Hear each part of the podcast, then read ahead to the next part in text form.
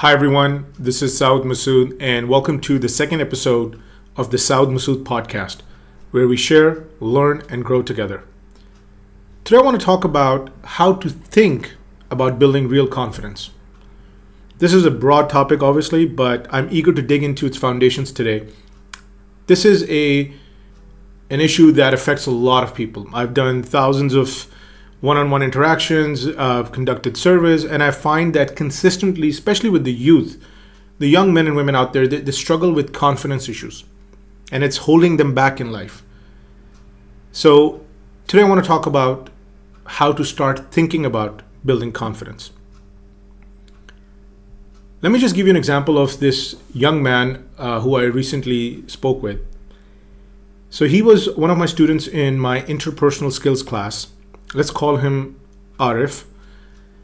Arif came to me, he said, "Sir, I need to st- speak to you in private. Can we go and sit outside after class?" We sat down, we found a room, and he started talking. And initially he was fairly calm about his, you know, sharing his background. And, and, and the more he discussed um, his past and where he's heading, I just started to get a sense that he was getting a bit more frustrated and angry. His, his body language, his face was kind of turning red, his voice was kind of shrieking. Um, he was talking faster and faster, faster like that. And um, so I kind of, you know, sort of saw where this was heading. And I, and I just kind of asked him, you know, what is the main issue why we are sitting and having a discussion? I mean, I, I've, I have no problem hearing your life story, but what is the main reason why we're sitting here? And he said, "Sir, I'll just cut to the chase. The real issue is that I got married recently, about a couple of months back. I started full-time employment two years back. The more I'm getting thrown into real life, the more I realize that this handicap of lacking confidence in life is, is really exposing me. It's really making me vulnerable. I'm having a hard time not just dealing with my boss, but also my wife, and also me in my head. So for me, this lack of self-esteem or this low self-esteem and low confidence is, is kind of reaching a boiling point. And I can't escape it because I'm no longer a student. Yes, I'm doing this M B A program, but I, I, I work in the morning, I, I do this M B A class in the evening, and then I have, you know, family obligations. So it's, it's a different world for me altogether. And, and it's understandable. And also he said, the other thing is I've tried everything. I've tried books, I've tried reading, you know, articles, watching YouTube videos. Uh, my dad is a good man. He takes me for these long walks and talks to me about how to be a man, quote unquote. All of that. But end of the day, it to him, none of that has really helped him in any real meaningful way. So he said, look, I, I, I've, I'm not going to say that nothing has completely helped me in any ways. It has, but it hasn't really helped me in a meaningful way. And then he ended up saying, you know, I want to be able to talk like you, sir, but not everybody is born with confidence.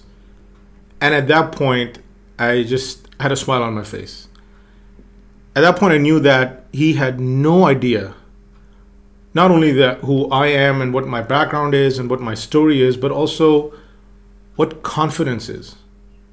He was assuming that confidence was some sort of a, perhaps a birthright or a birth curse that you have to live with for the rest of your life. And whatever, you know, view of me he established, he established based on those ninety minute lectures and, you know, two hour seminars and whatnot. So I, I said, okay, Arif, here's the thing.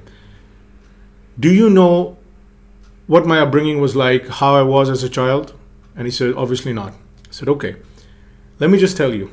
And I told him two quick stories. I said, do you know that up till the age of fourteen or even fifteen, I was considered a very shy kid. I was a loner. I didn't really interact with many people. I not even, you know, hung out. I had, I didn't really have a lot of friends, to be honest. And I spent a lot of time sketching superheroes and, and just sort of being in my shell. I didn't really get along with grown-ups, so to speak, because authority figures would make me more nervous. You know, it would kind of make me feel um, extra small or weak for some reason. It's tough to explain. And I was very non-confrontational. So one time, there was this girl that I was um, I, I kind of liked, and and I decided to you know, tell her that I liked her, and I and on a piece of paper I saw I, I wrote "I like you," and I folded the piece of paper and gave it to her.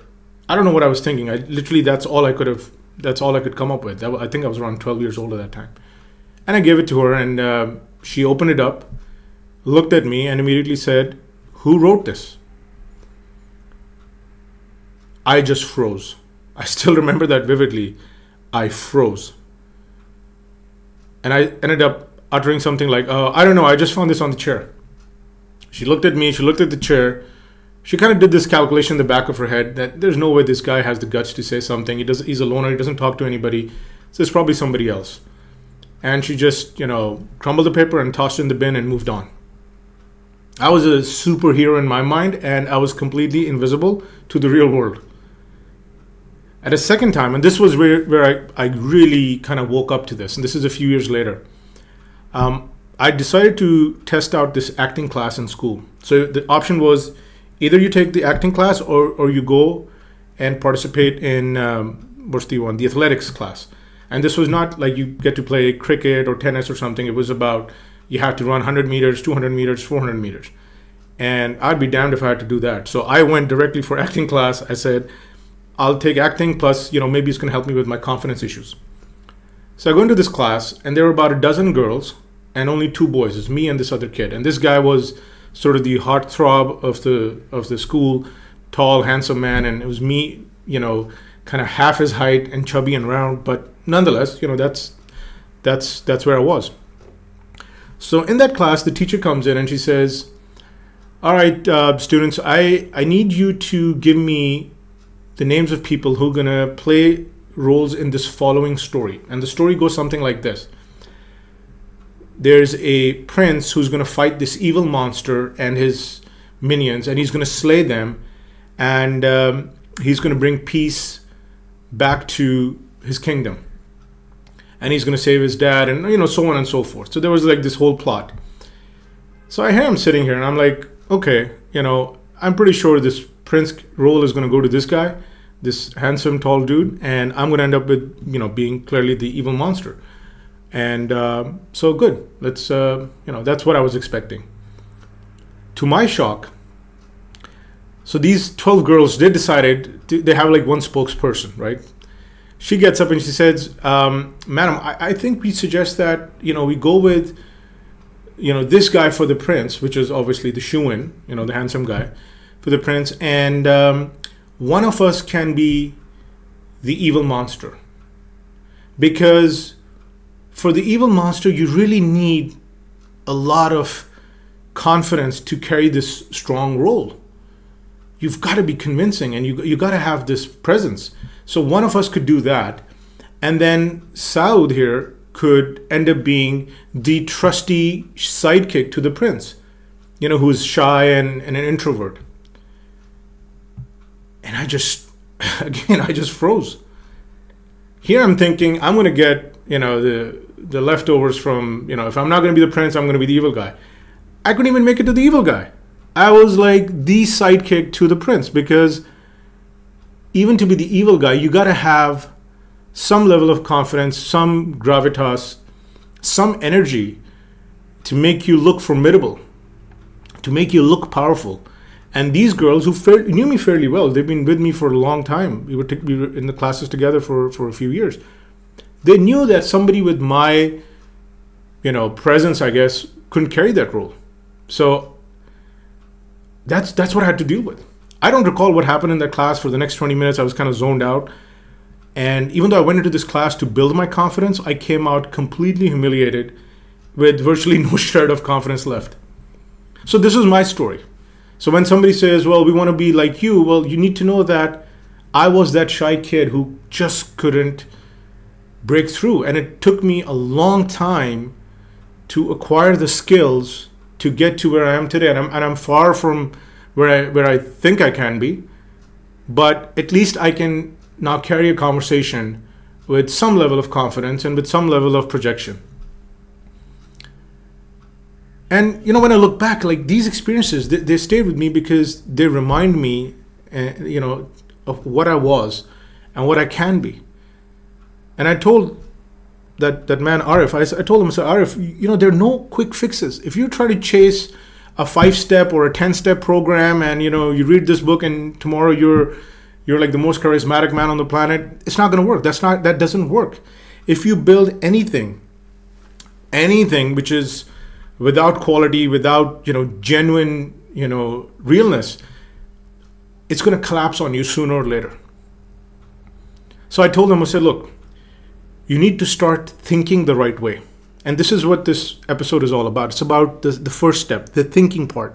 Forget all, all this, you know, the five steps and the ten steps and, you know, and, and people telling you, hey, you know what, the best way to get confidence is don't care what people say uh, or be fearless. This doesn't work. I mean, to me, I just, it just never worked for me. It didn't work for any anybody I've advised ever. You have to care about other things. You have to have a healthy amount of fear in you. You, we're, look, we're not all training to be Spartan warriors taking on Xerxes at the Battle of Thermopylae. That's not, that's not what we're doing. We're normal people living normal lives. So what I want to leave you with today, what I want to share with you is how to think about two main areas of confidence building. Look, the first and foremost is confidence is never born outside. It's never outside of you. It's always one hundred percent inside of you. Now, you have to be brave enough to venture internally. Why do I say you have to be brave? What's the reason for that? Because you'll need to have an honest baseline conversation with yourself. So, why do you lack confidence? Let's be real. Is it fear of getting snubbed or embarrassed? Are you petrified of being exposed as a phony? Is it that you don't possess a clear mind and your thoughts are unimpressive at best and perhaps ridiculous at worst? Are you ashamed of how you talk? Are you embarrassed of how you look in the mirror? I witnessed people breaking down in front of me in answering these discovery questions. Basically, what is it that is destroying our confidence? And remember, we never had these issues as a, as a child. As a, as, a, as a child, you kind of grew without fears and slowly and gradually, one embarrassing moment at a time, a slip here, a torn pants there, um, you know, a, a joke here at, at our expense, all of these started piling up. All these fears started piling up. And these fears are like grains of sand, right? So they piled up enough that they buried your confidence underneath it. That's why I say, remember, your confidence is inside, not outside. It's buried, not gone. You have to unearth it step by step. You have to pick every grain of fear sand out of you, out of the situation to get your confidence back. Also remember, the fears you carry, they're from outside, right? So the confidence is inside, but the fears are always coming from the outside. It's the world. It's the people. It's always those, I don't know, those random three people that will, that will give you the most stress in life.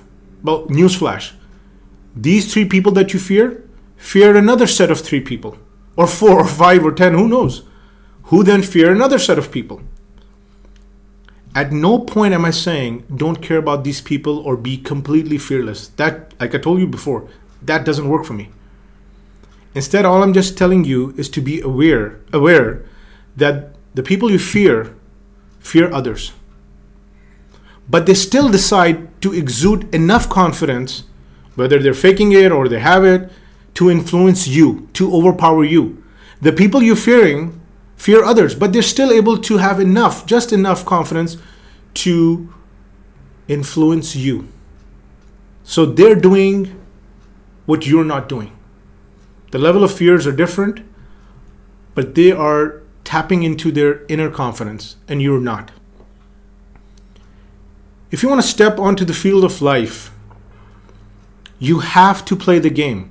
Whether there's fear or whether you care too much, you have to play the game. And I'll discuss the tactics behind how to go about building inner resilience, you know, in future episodes. The second part that I want to share with you today, is the last part, is that, remember, confidence breeds confidence. You know, a coal miner stuck in a collapsed cave, unable to see anything around him but, you know, total darkness, may just simply give up digging any further because he may not know how far he is from escaping the tragedy that's befallen him. But if he even sees one tiny ray of light, he will fight for his life because he sees results, and hope builds, and so does confidence. So remember, results, hope, and confidence, they go hand in hand. I will talk again more about the tactics on how to get the results and so on and so forth. But what you need to remember is that it has to be a high quality effort from you. You need to have high quality commitment to acquire high quality skills so you can generate high quality results in life. Again, today's episode is all about just scratching the bare surface of how to build confidence. I want you to know in this episode that confidence is you and vice versa. You are real, so develop real confidence. It's never easy to acquire anything of value. There's always a price to pay. So as you go through your self-discovery and look inside and ask t- tough questions of you, of yourself, you know, remember, things might get worse before they get better. But what would you rather have? You know, a lifelong misery of underliving your potential and being painfully aware of it, or facing your demons now and getting to work and rebuilding yourself, your relationships, achieving tangible results through actions and commitment? The choice is yours. Play the quality game, the long game. Those are my thoughts for today. Best wishes to everyone, and speak to you soon. Thank you so much.